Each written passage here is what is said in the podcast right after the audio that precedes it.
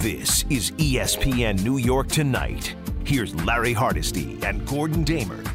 Officially ready to join you at 1 800 919 3776. Talking Knicks, talking baseball. We're ready to go. Here we go.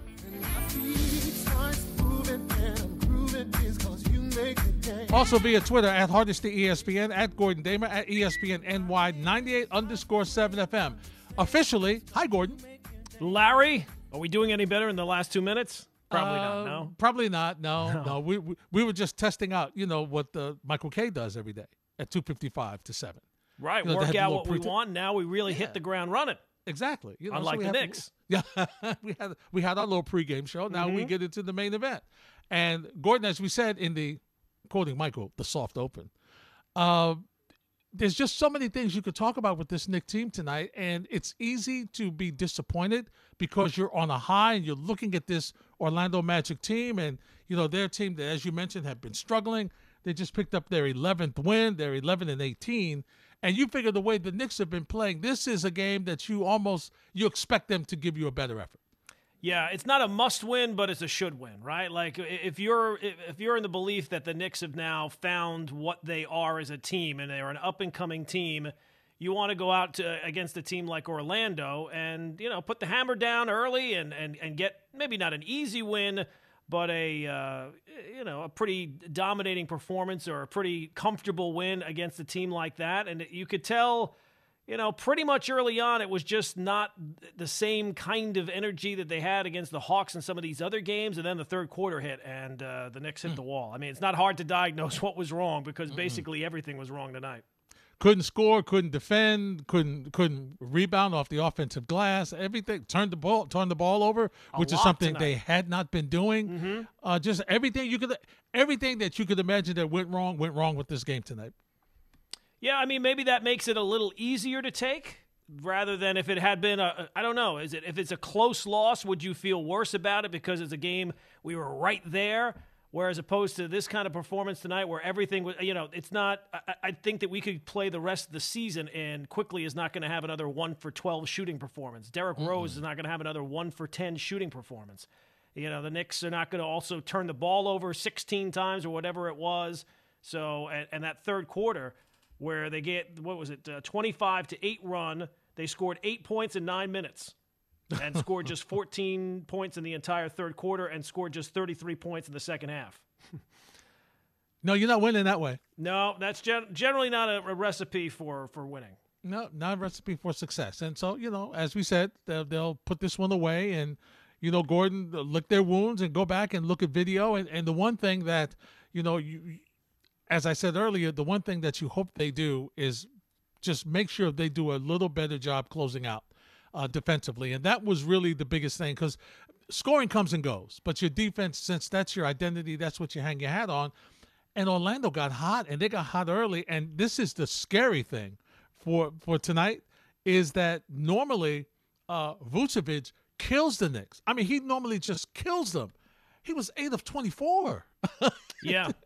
Did, and, he, and he, I think he had a couple of baskets late, so it Yeah. kind of he even it was even worse than it actually was, and then kind of made it look a little bit better than it actually what the actual performance was. No, I mean it was about Ross. Was it John from Freehold who brought up about Ross always Yeah. kills the Knicks? Well, he Yeah. certainly killed him tonight. He sure did. He sure did. So we'll see what the Knicks do going forward. Gordon, I got to tell you this, my friend. With all this snow and talk coming, it was good to see a little baseball managers today. Kind of puts you in the mood. You know what I'm saying? Kind of that that it's coming. It's it's not right there. It's, it's not. I can't look out the window and see it, but I know it's it's in the air. Gordon, baseball is coming, and uh, baseball means warmer weather. 31 days until the first day of spring. I actually calculated that in my uh, house today. So that tells you how productive of a day I had that I was asking Google, hey, Google, how many days until spring? Uh, no, it wasn't productive. It's not productive. It's it's it's help. That's what it is. Help me. So- Sweetie, I'm sorry. I'm busy doing show prep right now. Yeah, exactly. exactly. And and show prep is how can I get Larry to make sure that his snow his snowblower winter Yes, is, is get that fixed. Get it ready. Get the get, gas it up. Change the spark plugs. Whatever you got to do, Larry. That's it. Whatever Something you got to the do. belts. I don't know what you do with it, but you got to do something. Uh, yeah, I got to do something. I'll call somebody and just Yes. just get it rolling. And not me. I can't help you from where I am. I appreciate the thought, though. Paul. Yes. I appreciate the thought. Let's start with the Yankees, Gordon. Okay. Um, Tim Kurkjian was on DiPietro Canty in Rothenberg today, and uh, we'll hear from him in a second. Uh, from what, and we'll hear from Aaron Boone as well. What for you as a Yankee fan? What are the things that concern you a little bit about this team? Because when you look at the team, I mean, Gordon, you should do well. I mean, the team is the best team in the American League, among the best teams in the American League, clearly the best team in the American League East.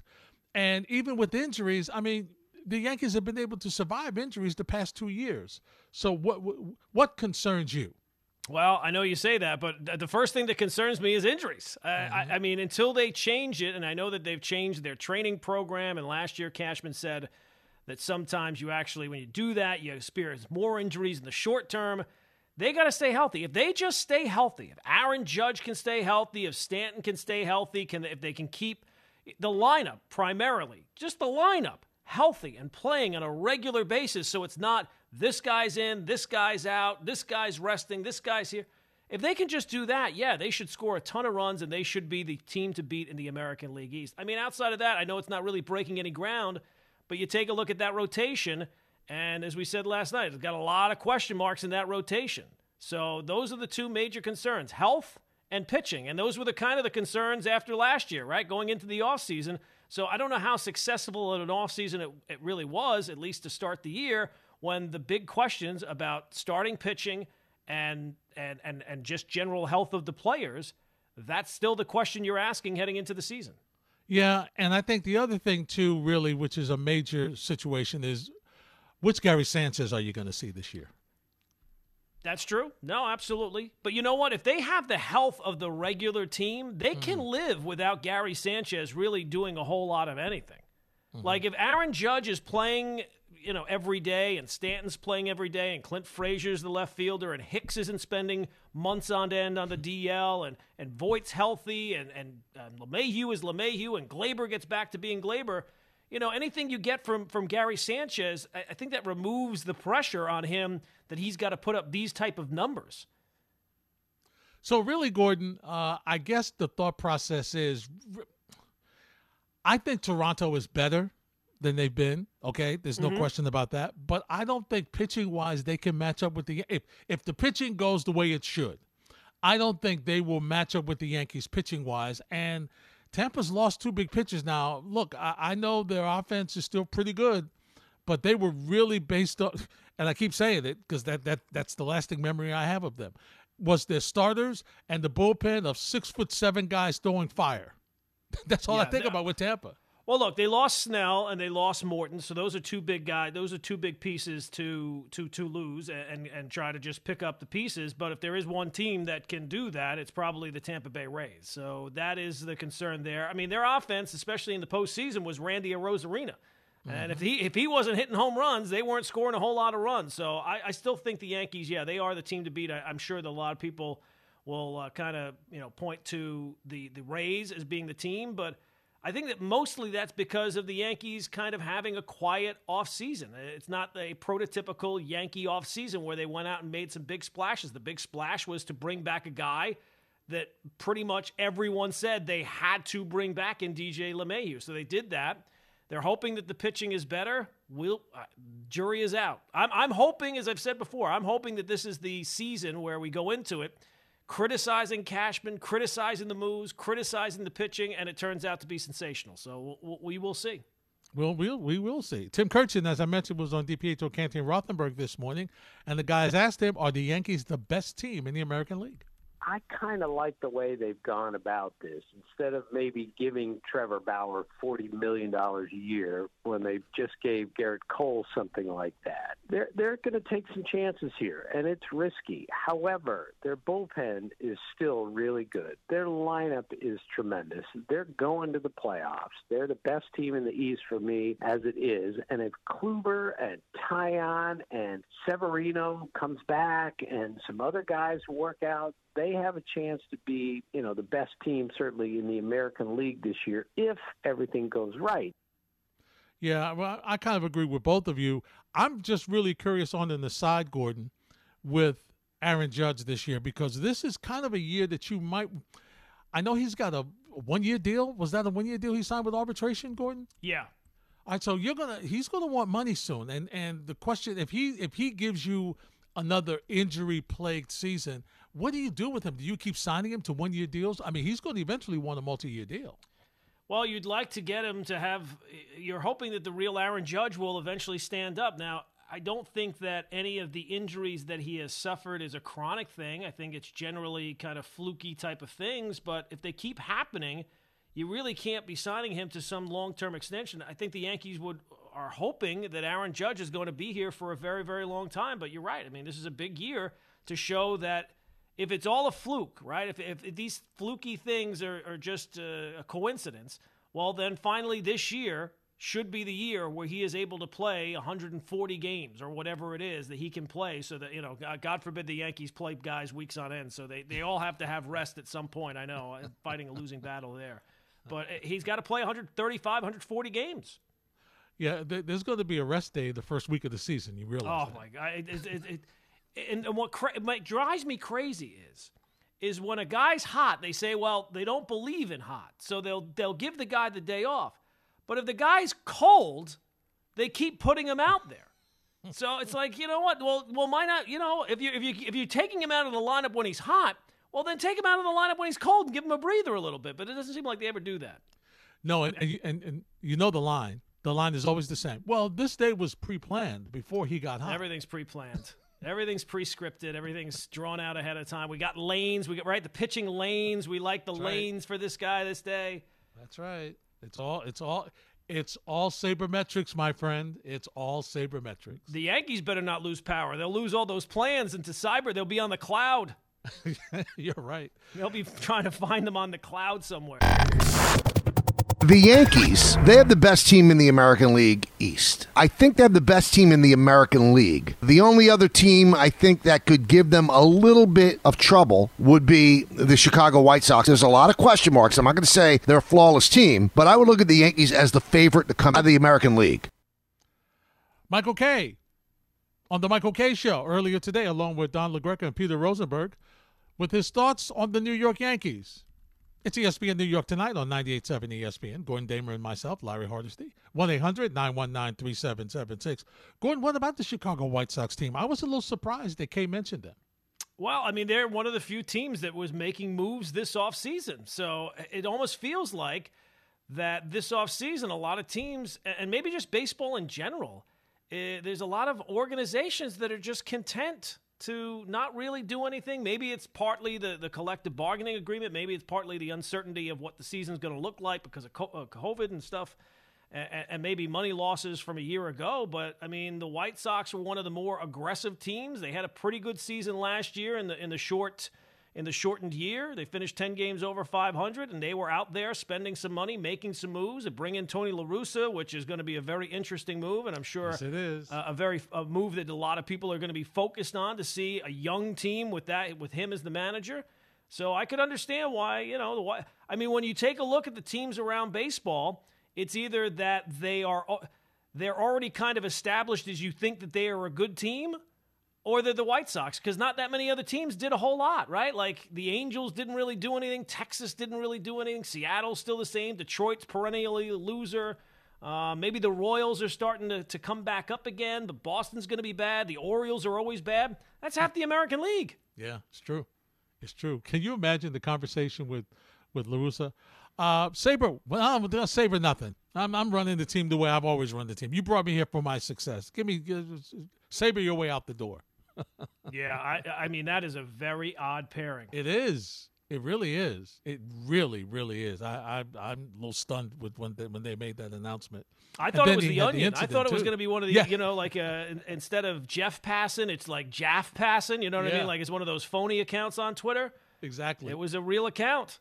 It definitely was, and so that is going to be an interesting scenario. Aaron Boone, as we mentioned, spoke to the media today, and the first thing he was asked, very simple: Do you have the players to win a World Series? I do. Absolutely. Talk is always cheap, obviously, at this point, but I, I, really like the winter that we've had with some of the additions we've made that I think are going to be impactful to go along with already the makeup of this team that is of championship caliber. And that's what we're here to try and do and try to accomplish. And, and we get to start that in earnest tomorrow a lot of the groundwork is laid. A lot of that foundation is laid throughout the winter with guys in their off-season programs. But now we get to come together as a team and start trying to lay what we hope is that championship foundation. And you know, hopefully this is the year we get to the top of that mountain. We certainly feel like we have a club that's in that mix. No, I don't have the players to win the World Series. I, I, mean, I wish what, we got what some more. was anybody expecting him to say? Well, you know, it's going to be tough. Yeah, we're going to struggle. Look with, with, the little with the little engine that could in this in this tough American League East. I don't know what anybody expected him to say there. Actually, the better question is, are you going to be around, Gordon? Because listen, he he's done a phenomenal job. Over, uh, over 100 wins every year, 100 or more wins every year he's been manager. But the bottom line is, what do you do in the postseason?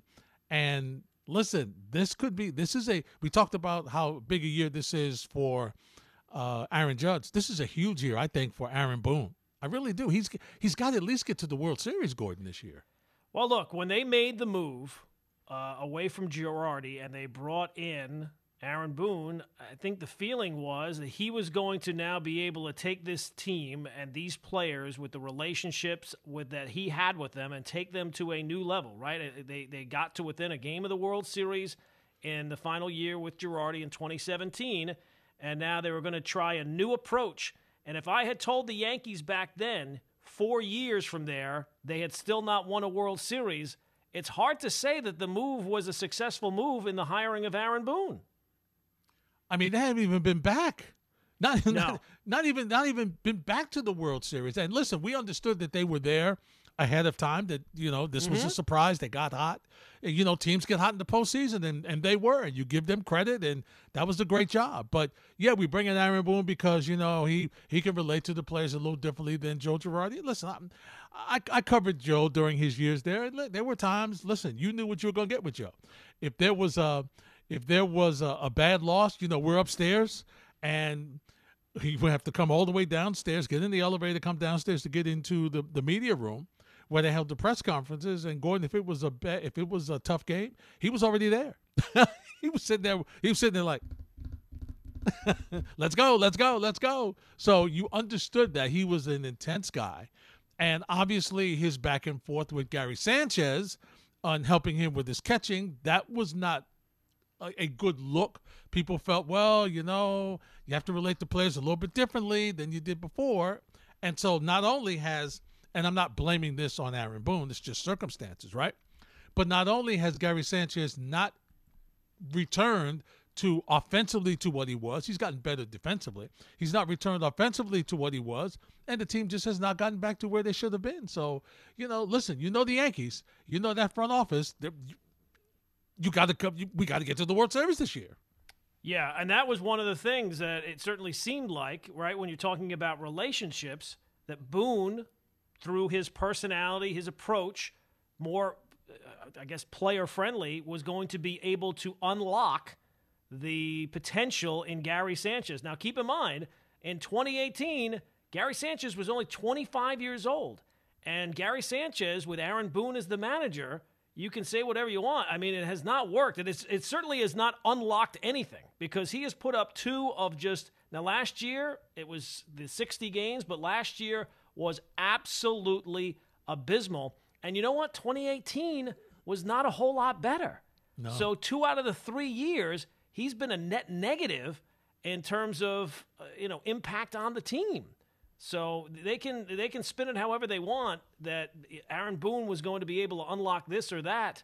They've had good teams. They've had good good records during the regular season, and I do think that in the postseason they are close. I do think mm-hmm. that they, you know, people aren't going to give you credit for coming close in New York, I don't think. They just want to see the results.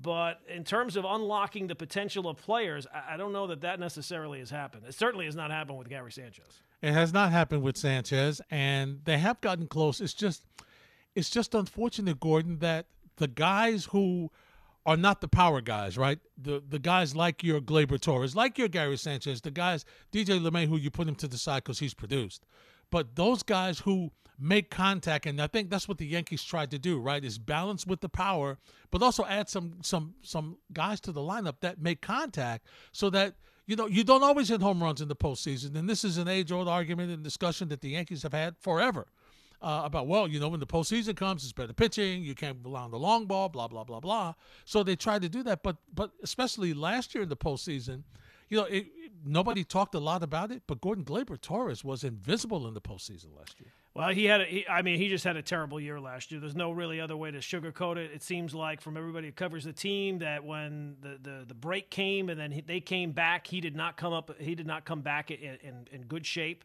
and really struggled. Struggled with a leg injury, apparently, as well. Struggled with his defense, which was a major focus, and just struggled offensively. Did not look like the same player. I I will chalk that one up to just the the the weirdness of 2020. Some guys I do think get a pass. And I think that Gleyber Torres would be one of the like if I'm worrying about Gleyber Torres mm. at this age, right? What is he? 24? Maybe he's going to yeah. be 25 this year. Mm-hmm. Then I think that they really have problems because he has projected every step of the way as being who he was up until 2020. So I do expect that his offense is going to return to the norm. I expect that his defense will be satisfactory enough to, to carry the, the shortstop position. But yeah, no, he has he has a lot to prove this year. Absolutely.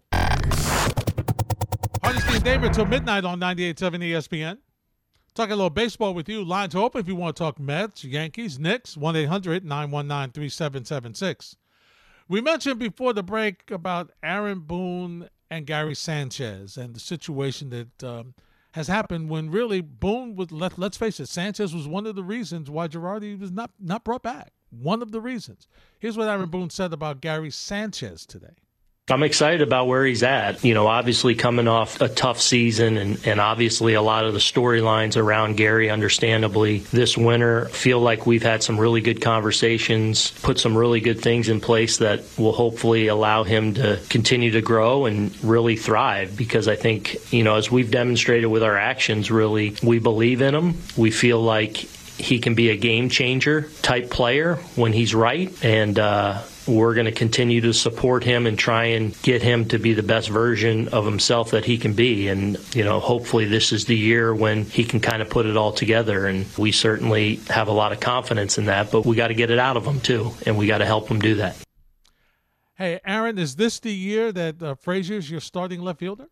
I do. You know, Clint has obviously come a long way in every aspect of his game and certainly earned his place last year. He had to earn everything really the last couple of years. He's been a contributor going back really since the first year I was here. And last year, I think, really proved that he was ready to grab an everyday role on this team. And the improvements really he's made in every aspect of his game. And feel like at his age, with his experience now and the success and the confidence that he's continued to build, has put him in position to go into this camp as an everyday player. And he certainly earned that he has earned it, Gordon. And even though it was a short season last year, he he deserved to be in the lineup. He deserved to get the start in uh, the postseason, and I think he's earned the start in left field as the, as the regular season everyday uh, left fielder.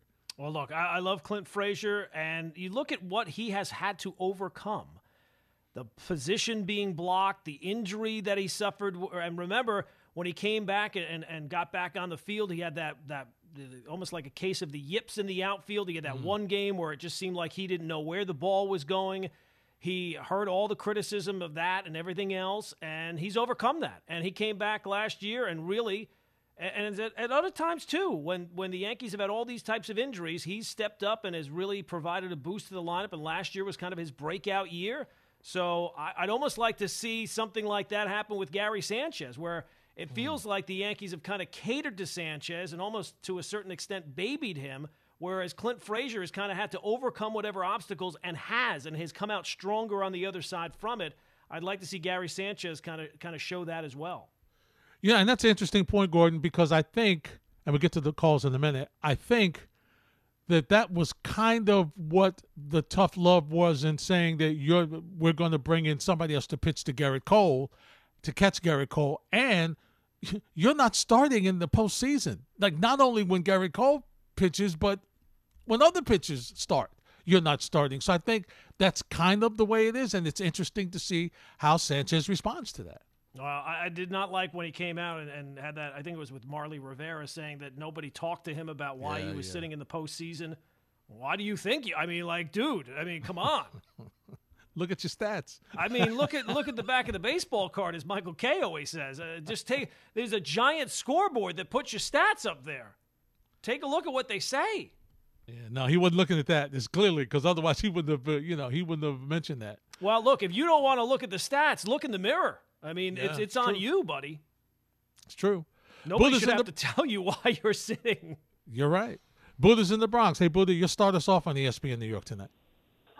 Hey, what's going on, guys? How you doing tonight? Buddha. Hey, listen, I called to talk a little baseball, a little tennis, man. I mean, um, you know, they used to say the freaks come out at night, uh, but at Shea Stadium, they're coming out 24 7. I mean, what's going on over there? Those guys need to get themselves together. All that stuff about, you know, we don't know and, and, and all these things happen. I know this is a late report that they did something about it, but I mean, what the heck is going on over there, man? Jeez. It's not a good look at all, man. Nope, it's not. You know? It's not. You know?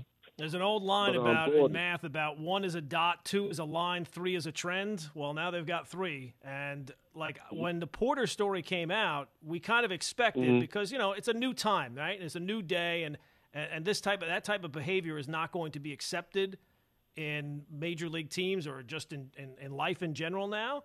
Uh, I, I thought that we would get more stories like that. I didn't realize we were going to get all the stories from the one team, though. Yeah, that's yeah, that's the disappointing part the about But you know how that works. Once one person comes out, the floodgates open. You know how that works. Oh no, absolutely, you know, and I expected over, it to come from other organizations, and it very well might. But at least so far, it seems like they're all focused on the Mets. Yeah, I mean they got to do something over there. But um, like what you were talking about with the Yankees, though, um, you know, I you know I like the Mets and all that, but you know that's not my team. But you know, listen, you know, it's it's the injuries and the pitching staff. But like for me, the pitching listen, I don't know what those starters are going to be, and, and you know, we, we don't know where um, Dave is going to be and all this other stuff. But there's one pitcher that specifically, you know, that irritates me. It, it, it's Chapman. I mean, like, listen, how many years are we going to keep going on with, the, with? I mean, in the postseason, man, with the sweating, you know, and them giving up. The, I mean, he gives up a lot of hits, like a big hits in big spots. You know, and they do that extra inning stuff with him sometimes. I just I don't know, man. I wish we could upgrade that. I don't, I don't know how we could, but I wish we could upgrade that. He's just not. To me, he's not a clutch kind of guy. But with well, Boone, I mean, the season's you know, ended like with him pitching on the mound two years in a row, right? I mean, so that just tells mm-hmm. you. Yeah, I mean, it is what it is. We can't give you forty chances. That's not a Yankee type of uh, type of deal. You understand? Like the Yankee type of deal is you play better in the postseason. He, he just really irritates me. But um, what you were talking about with Boone, um, Uncle Larry, listen, you know, the whole thing with him is he's got to show, you know, the analytics aside, man, like there's got to be some stuff where, where he makes the choice. You know, eh, we got analytics all over the place, and you got all these. I, I know that they were talking about Michael Kay was talking about, you know, the way he looked. I think it was Don was talking about like, you know, he looked like a figurehead or whatever. But mm. there's still opportunities as a manager when you make the right call. You know, when you tell them, look, this is what I'm going to do. And you know, I think that you know, for the team to evolve, you know, like you said, right, like we haven't even got to the World Series. You know, you got the talent has been there. The talent has been there. He's got to step up with some of the stuff that he's doing. You know, personally, in my personal opinion. Um, but anyway, man, like the tennis point I had is just really, I'm watching, you know, Osaka and um, Serena, and you know, I, I think Serena's like lifetime is two and two with her, but Osaka seems like, you know how Ken Norton was Ali's kryptonite. Mm-hmm. I feel like Osaka is, is Serena's kryptonite. You know Styles what I mean? Like, if she beats this girl, yeah, you know, if she beats this girl here, I think that she'll go on and get her next title. But um, this young this young girl, man, she's tough, man. I'm telling you, man, she's got a lot of heart, and she's not scared of Serena. You, you nope. understand what I'm talking about? You know, nope. you you see like Halep and some of the other ones, like, you know, they, they get intimidated. Mm-hmm. This girl's not scared of her, man. This is actually like a really beautiful thing. I mean, I know people don't like tennis so much sometimes, but you know, when, you know, when you see the young you know, the young stud trying to hold off that that you know, same thing like sort of like with Brady and then Mahomes. Mm-hmm. It was kind of interesting. You know what I mean? Yeah, it is, Buddha, and thanks for the phone call. It's it just seems, and I haven't watched a lot of tennis.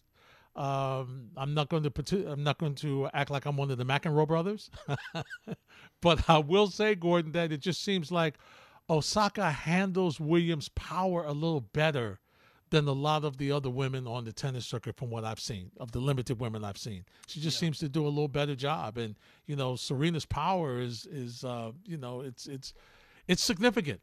it's significant. But I agree with what Buddha says. There's some people that when they go on, you can kind of sense it on the court that not only can they not handle the power, but they are intimidated when they mm-hmm. step on the court against someone as great as Serena. And uh, it does not seem like Osaka, even in the, the limited times, what was it, the Open a couple of years ago, mm-hmm. she was able to beat her. So um, it doesn't seem like that's the case. So far, no. it's uh, they're on serve in the first set. So I just pulled it up right now. Yeah, yeah, this is, this is, a nice, nice match. We're all over the place on this, on so much stuff on. You got the We've got the Australian Open on ESPN two. We've got NBA on ESPN. We got oh, we're just rolling, rolling with stuff.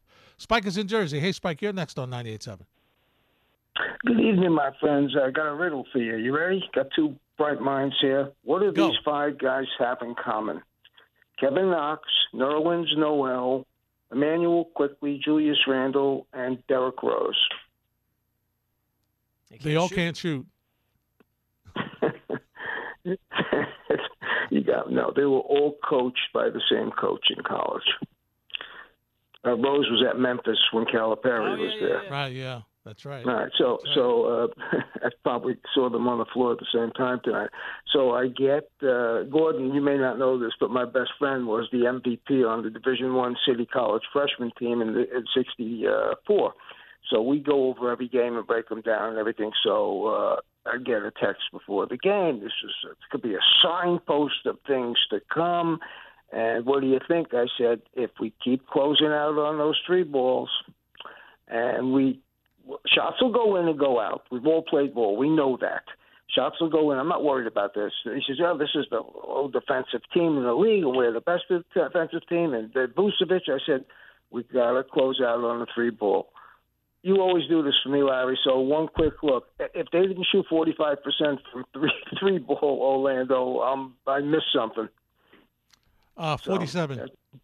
Forty-seven percent. Well, and and and I won't even ask you what the Rosen Quickley did. Two for two for twenty-five or something. I mean, listen, they just didn't show up after the first eight minutes tonight. So I'll write it off. We're not ready yet hate to be on that flight back and be in the film room tomorrow because there's no game because the Spurs got the COVID got bitten by the COVID bug. So we're off Saturday. These practices are going to be boy, they're going to be rough the next few days. Do you agree? Long and hard. Long and oh, hard. Yeah, it was embarrassing because um, you know I, I'm wondering if you guys were thinking the same thing when we were eight of nine the first nine shots, I believe we made eight, maybe seven of eight.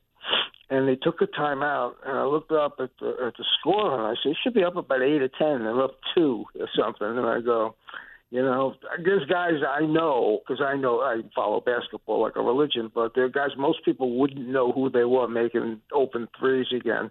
So we'll see. We'll write it off. We'll reset. We're going to be have a pretty easy game, I would think, but I don't want to get ahead of myself because the San Antonio game was postponed, and we got some bottom feeder on Sunday. I forget who. Minnesota.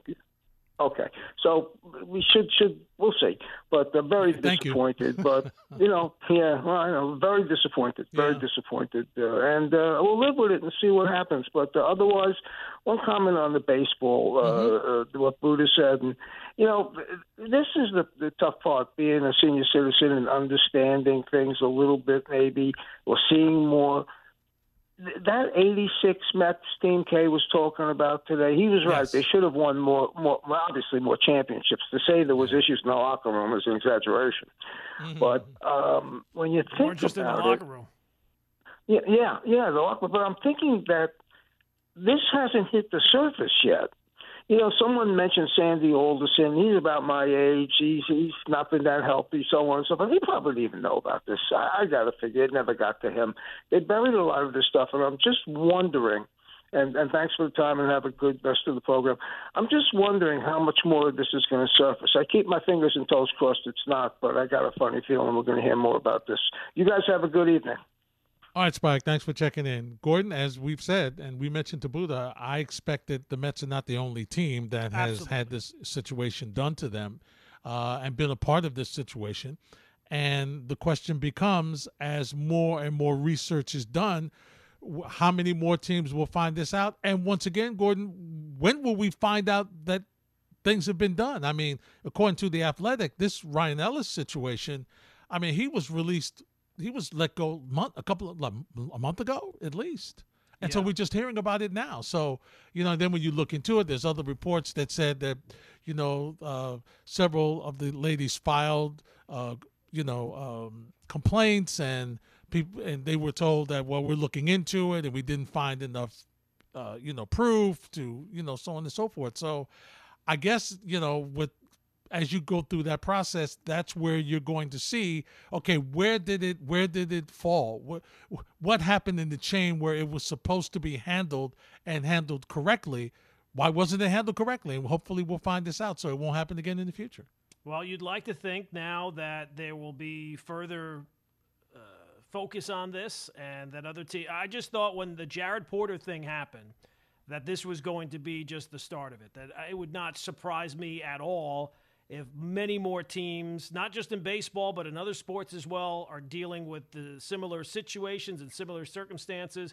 It's just surprising to me that we're probably, what, a month after that, maybe even longer than that. Mm-hmm. And it seems like the, the, the instances just keep happening with the one team. Now, I know that Mickey Callaway wasn't with the Mets anymore, but he was the manager of the Mets. Things happened while he was with the Mets. It seemed like it was an open secret that this type of stuff was going on, if not even a secret. Maybe it was just open that these things were going on. At least according to the story that the Athletic put out, it seemed like this type of stuff was well known within baseball circles. And uh, it's a new day now, and that type of stuff is not going to stand.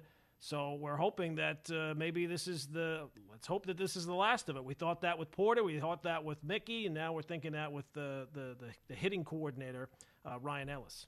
No question about it. And while Luis Rojas was talking about on the field, he had to talk about Ellis and off the field as well. We'll hear from the Met manager next. Gordon, the Miami Heat have those uh, weird uniforms on again. Oh, where, I can't turn on that channel. I'm not they, burning uh, that into my screen. Oh yeah, well this one is an interesting one. It's where half of the uniform is dipped in purple and the other half is dipped in blue. they got a they got a special where you get three colors free. You buy two colors, you buy those ugly colors, we'll give you three colors free on these jerseys. What a deal! Oh, it is. It's it's interesting. I'll say that it, it's interesting. Well, is that eight. on ESPN? I got to find yes, that. Yes, they're up eight over Golden State right now. Make that they're up uh, ten over Golden State right now. Luis Rojas, obviously, just like Aaron Boone, wanted to give the state of the his uh, baseball club, the Mets. But obviously, the first thing that he ended up talking about was the Ryan Ellis story, and here's what he had to say. Yeah, I'm aware of the story that, that came out uh, uh, uh, this this morning. Um, you know, my, my relationship with Ryan, you know, knowing him for years uh, here in the Mets organization is has been strictly baseball, uh, and and that's what we had in as far as conversation. And the last the last quest the last question you asked Joel was about him coming to the big league staff last year. Yeah, your your uh, you know your influence on bringing him to the staff last well, year? you know, we've um, last year we lost Chili Davis, which was a big loss for us not to have him uh, present during uh, Camp 2.0 or the regular season, um, the 60 game season, and uh, you know the next the next guy to come into play is, is our hitting coordinator, and that you know that was Ryan Ellis' uh, position at the time. So um, he was the, he was the next guy up and the guy that knew the, our players coming into camp. So it was the right move for us to do uh, to get him to come uh, with us and work work, uh, work with Tom Slater during the uh, during the season. Well, the interesting thing here, Gordon, is that uh, Luis Rojas has been in the Met organization for a while, and obviously he's worked with and knew uh, Ryan Ellis. So that's why he's really been pressed on what's going on with Ryan Ellis and Joel Sherman, who he was referring to of the New York Post, columnist for the Post, as to why you brought him up to the major leagues. Did you ever see behavior that you found unacceptable from him? No, no, no, I didn't. And and just one other thing, you you, you earlier thing you said the majority of the staff stayed in touch the whole time. Was he part of that for most of the offseason? And if so, when did he stop being part of that? No, we Ryan wasn't a part of that. He was uh, major league staff. Uh, And, and going going back to one of the answers I just gave you, like he he came onto the staff last year um, to be a sub, basically presence for Chili Davis. So the the contact was with Chili Davis and Tom Slater throughout the offseason when we were talking about staff meetings. So that's how we that's how we worked uh, as a staff when we started gathering. And Luis Rojas on what the Mets can do to change the culture for women.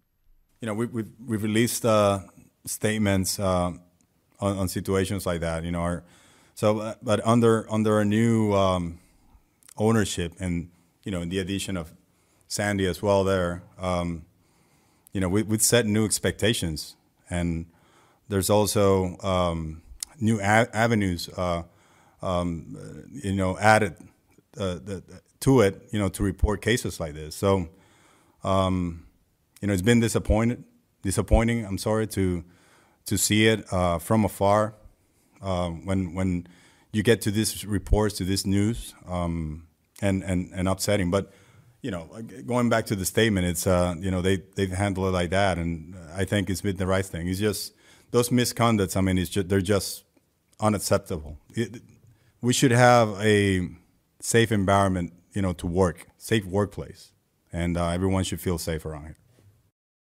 Luis Rojas did a very nice job there with his question and answer session, but I really would have felt better if there was a general manager or Sandy or somebody else should have been there also. It does feel that way, right? Because at the end of the day, it's not Rojas's job to be firing people uh, based on these type of allegations. That's kind of an organizational thing. So he's the one that has to answer these tough questions. And look, he should be asked questions about it clearly. But yeah, he's not the ultimate uh, authority on these type of things, and it would have been better if somebody from the front office had been there. Gordon, one of the issues I have with the, you know, I'm one of those.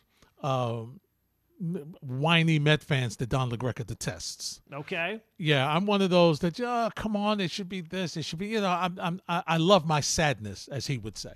So I'm kind of like that sometimes. But when I look at this team realistically, realistically, Gordon, there's several things that concern me. Obviously, my starting pitching, I, I feel pretty good about. At least I did until Seth Lugo got hurt. Yes. You know, so so uh, my starting pitching though, I feel pretty good about with the idea that Syndergaard's going to come back probably around June, July.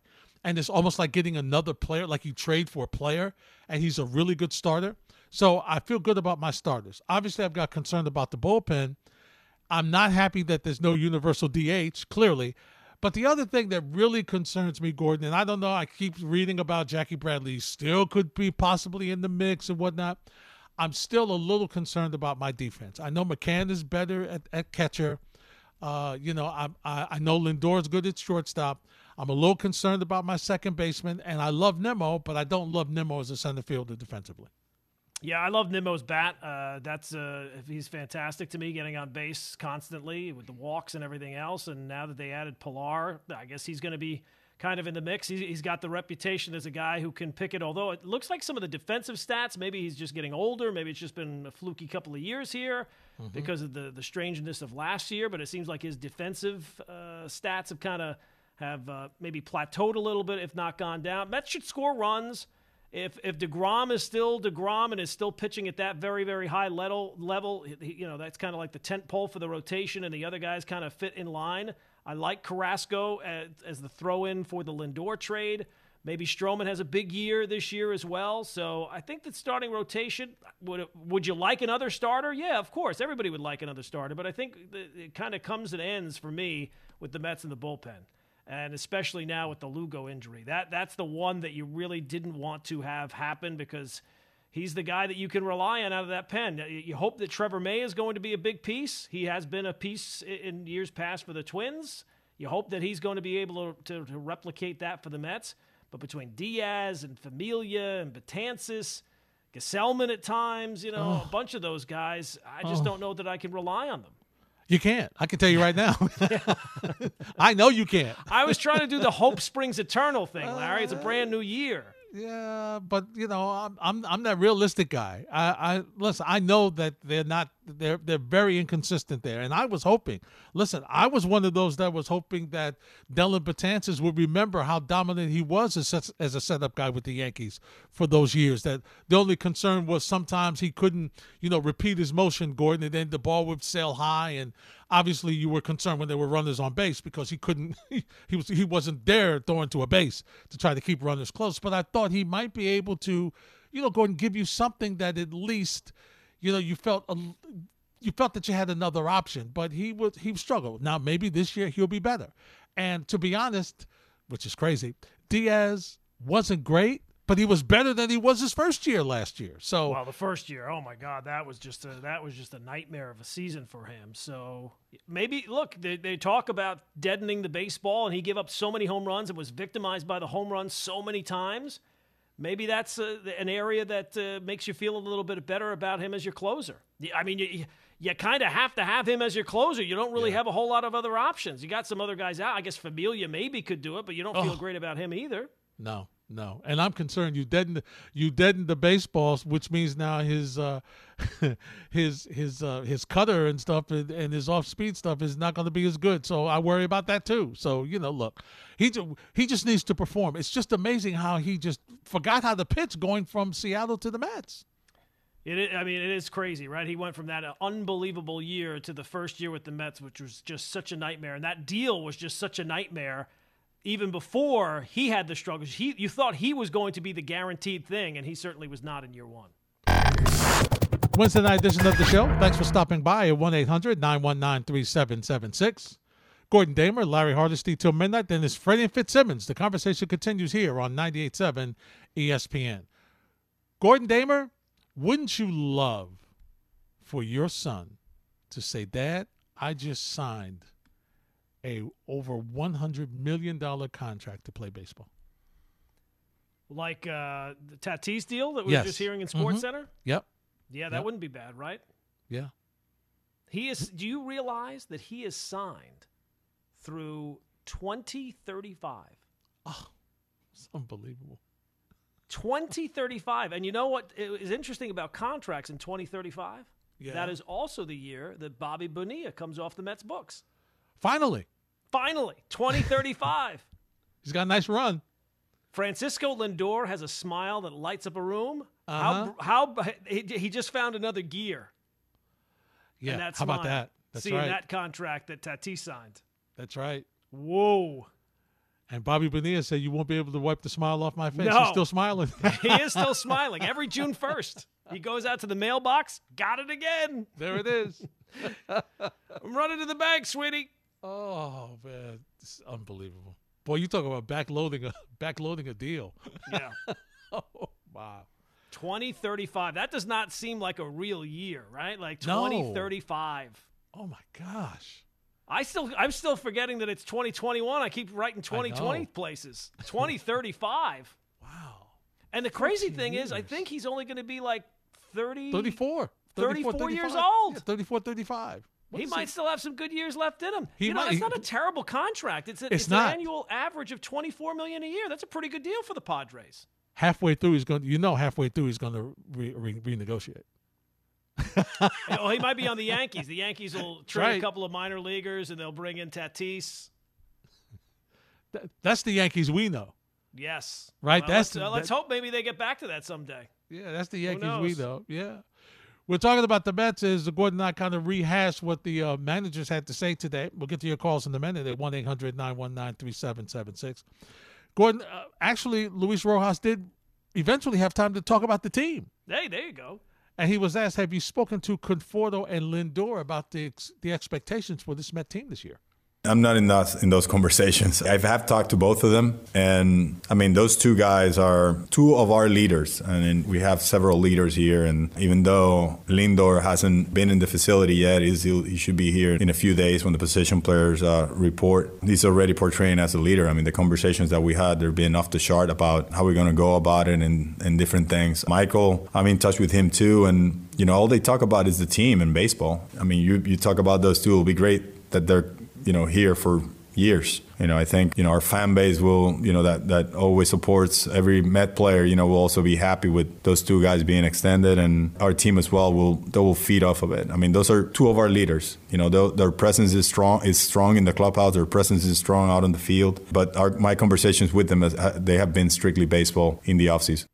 And Rojas says it's not going to be easy for them to get to where they want to be we know that this task is, not is not going to be easy. I mean, we can talk about you know we're a contender, we can talk about World Series, we can talk about, but we need to do stuff. Knowing that or saying that is not doing that, and you know we need we need to go through a process, and we know it's going to be tough. You know, we're we're against a tough division, the rest of the teams in the league, so that's what we got to do. We got to prepare every day and sync our team, combine our team. Yeah, this is not going to be easy, Gordon, because you know, listen, I I know that, and was listening to the Kay show today, and they were talking about how I think it's MGM uh, was have the Mets as like twelve to one odds to win the World Series, and let's be serious, they're not the best team in their in their division. I mean, I, I still think Atlanta's better, Gordon. They, they're a very good team. This is a tough division. All of a sudden, Miami got to the postseason and won a round. So this is the, the you know Washington's still good. Girardi down in Philly, if they can find a way to get a bullpen or get anything out of a bullpen, you know him. He he usually finds a way to find some young kid that he puts out there that, that finds outs, uh, you know, in the bullpen for them that you don't know about. I mean, this is going to be tough for the Mets to to even you know win the division. They, they might be tough. They might have to end up for a wild card, Gordon. Well, look, I think I, the way I look at it is it's the Braves and the Mets, and, and I, I, would agree. I think if I had to pick, I would probably pick the Braves. But the baseball season is so long, right? Like yeah. every single year, things happen over the course of a baseball season that you, you never would have expected. Players emerge that you never would have expected. So, but I would I would group the NL East as Braves, Mets in the upper tier and then the the Nationals and the Phillies in that second tier with the Marlins. With all due respect, after last season, I don't really expect them to duplicate that kind of success this year. So, uh, would I expect the Braves? Would I pick them to be the favorites? Yes, but I think the Mets should be right there. I mean, they are a win now kind of team, right? Like mm-hmm. Jacob deGrom is not going to be this Jacob deGrom forever. He's been sensational. He's been one of the great pitchers you've ever had, one of the great pitchers in baseball. He's on track for a Hall of Fame career.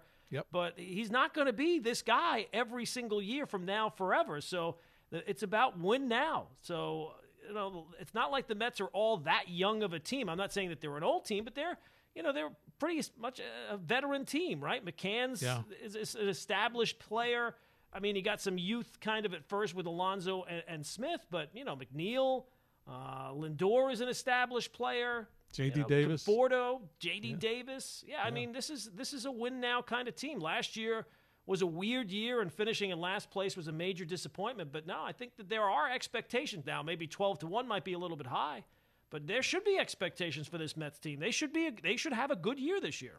They should, and it, they're going to heavily rely on their offense, Gordon. There's no question. They, they're going to have to outslug some teams, I think, until the pitching gets going, until they figure out the bullpen. And listen, you you might be right. I might be just you know overly pessimistic about uh, what what what the bullpen looks like because I'm just you know I, I I'm that way, hoping that I'm present pleasantly surprised from the bullpen. But you know, bullpen and defense is a major thing. And there's going to be times when the, the Mets are going to go on these streaks and they're just going to hit the cover off the baseball, Gordon. And it's going to be great. But for me, when you play, you know, Atlanta, what, 17, 18 times, when you play, uh, you know, some of the some of the really the Dodgers like a handful of times, these some of these really, really good teams, that's why I'm really concerned about the bullpen. And, and that's what really you know, makes me a little apprehensive. Now, I'm hopeful. I would love to say that I believe that the Mets will be, you know, what I expect for them to be, which will be, you know, a, a team in the postseason gunning for a championship. Would I would I feel a little better if, if George Springer was in center field? Yeah, I yeah. probably would. You know, but but with with the team I have, that that's what I'm looking at right now. Uh, yeah, but I mean that lineup. Uh, if it's Nimmo, McNeil, Lindor, Confor- you know, Alonso, Conforto, if Dominic Smith is playing left field, I mean, that's a pretty formidable lineup. You're, you're going to score a bunch of runs. If if Alonso goes back to rookie of the year Alonso and not Alonso sophomore jinx Alonso.